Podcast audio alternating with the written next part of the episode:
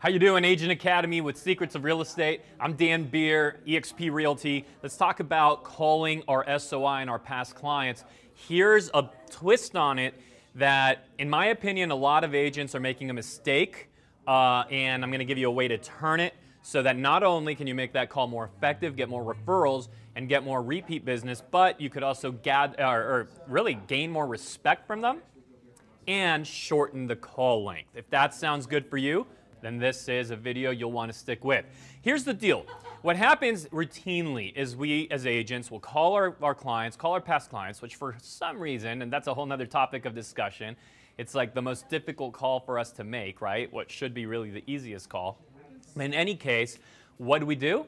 Is we give them a call, and we BS them for like 15 minutes about how's the family and how's this and how's that and oh and the Chargers and this and the NFL and the football game and the baseball game and we're talking about everything and anything other than real estate.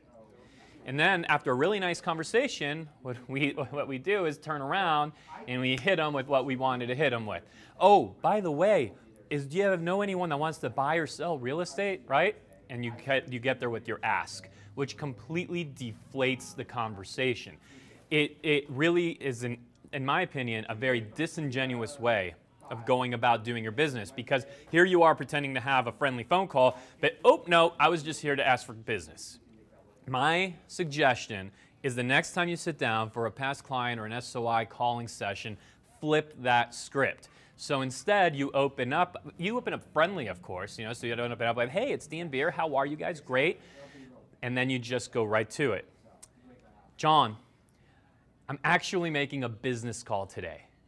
And we're looking to do our, um, we're looking to do more business by referral. I thought about you. You're very involved with the church. Is there anyone you can think of from church that's considering buying or selling a home, or maybe who's had a life event, like a marriage, had a child, etc., who might possibly need a conversation with me? So again, imagine what it would feel like if you called your best friend and then hit them with, you know, let's, let's just say her name is Sally. Call Sally, and you hit her with, Hey, Sally, how's it going? Cool, cool. Oh, yeah, nice seeing you last weekend. But, Sally, I'm making a business call today. She's like, Wow, you're making a business call. Okay. You're gaining a, a degree of respect for being upfront with what you're calling for and instead of tricking her into a long conversation. Of course, by the way, after you've asked for the business or you've invited her to the event or you've asked for the referral or whatever the ask was going to be, then you could spend a, a, minute with her. You could say, okay, well, thanks for thinking through that, Sally. By the way, last weekend was so much fun. Oh my God, yes. Say hi to George for me. Hi, the kids? Wonderful. Goodbye. Because she knows you made a business call, she understands that's not going to be a 30 minute chit chat.